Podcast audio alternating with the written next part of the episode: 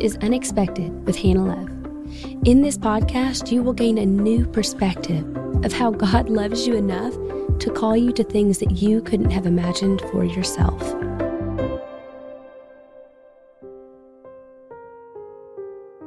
We find it in different places and different things. It doesn't define us, but it does motivate us to keep going. Motherhood has done that for me. Maybe for you too. Unlike careers in the pursuit of more, motherhood anchors the soul. From the moment that perfect little person enters your world, you will do everything in your power to love them well. You will help them grow, you will encourage their hearts, fill their spirits, and remind them whose they are and how much they are loved. You will protect them from what you can. You will teach them kindness by showing it yourself. You will cry with them and you will cry for them. You will laugh with them and marvel at the joy they bring. I try to do these things. And when the day is done and we lay our babies down, I pray over them. It is as much a reminder to myself as it is a declaration to God. I say these words God, thank you for all that you have given us. Never let us forget that it is all yours and not our own. That includes these children. Just like we are your children, they are yours. Help us to raise them in a way that is pleasing to you, God. Give us the wisdom and the grace to live our lives as examples to them. This is just a version of the prayer that we pray often over our boys. Depending on the day and the circumstance, this act of surrender can be the hardest thing we'll ever do. But we do it over and over, and that is parenthood. It is the perfect picture of our posture of surrender.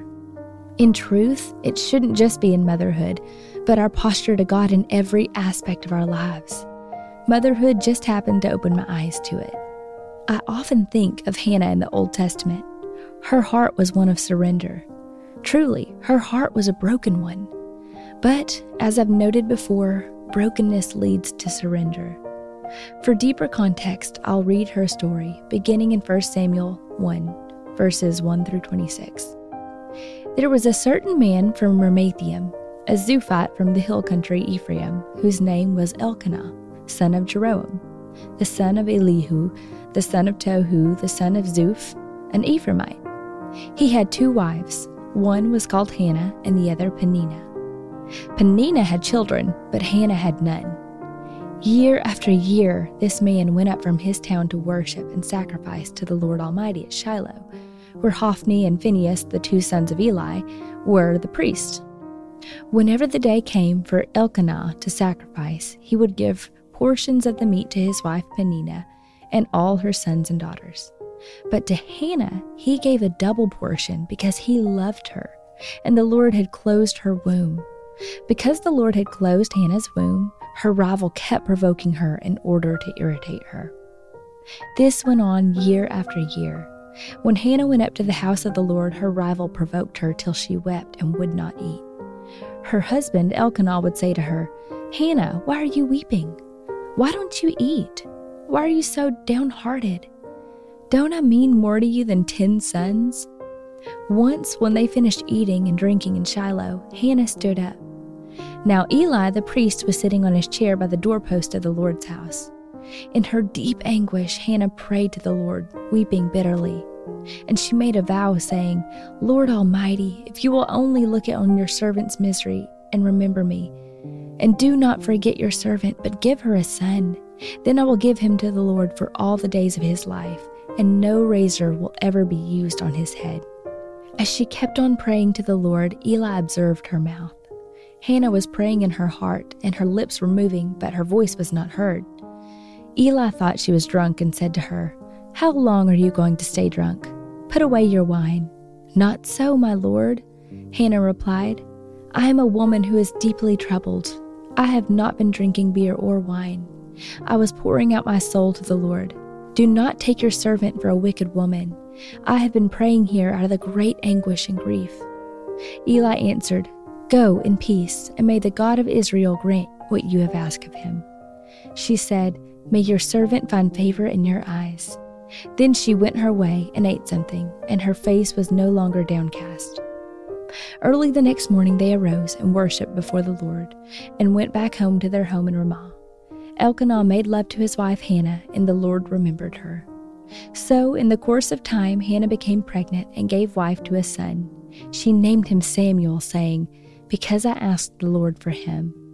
When her husband, Elkanah, went up with all his family to offer the annual sacrifice to the Lord and fulfill his vow, Hannah did not go. She said to her husband, After the boy is weaned, I will take him and present him before the Lord, and he will live there always. Do what seems best to you, her husband Elkanah told her. Stay here until you have weaned him. Only may the Lord make good his word. So the woman stayed at home and nursed her son until she had weaned him. After he was weaned, she took the boy, young as he was, along with a three year old bull, an ephah of flour, and a skin of wine, and brought him to the house of the Lord at Shiloh. When the bull had been sacrificed, they brought the boy to Eli, and she said to him, Pardon me, my lord. As surely as you live, I am the woman who stood here beside you praying to the Lord.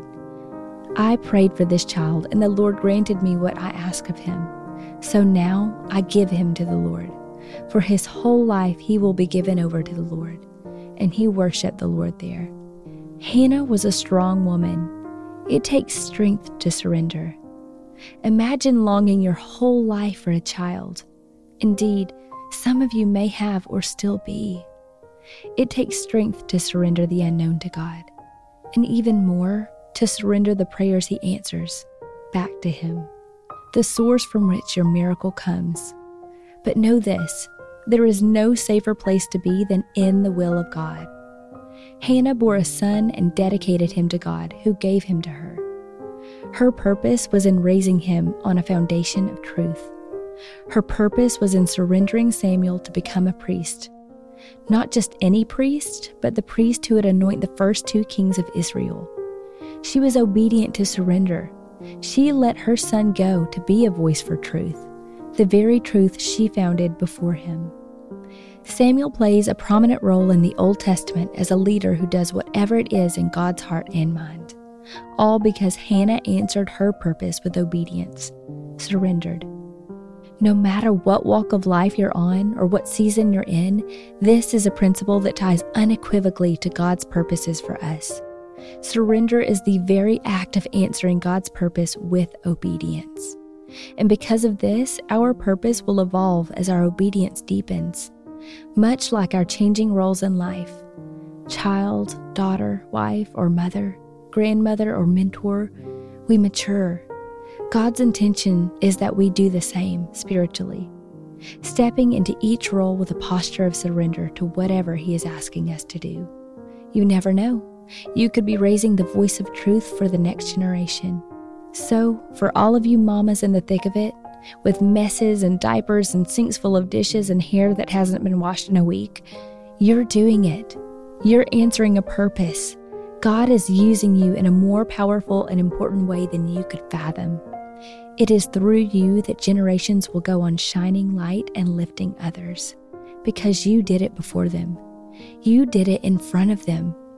I hope through the tired fog or the loneliness that you find yourself in, you hear these words and know God wants to lift your heart today. Keep going, Mama. Nobody else can fill this purpose like you. Thank you so much for listening today.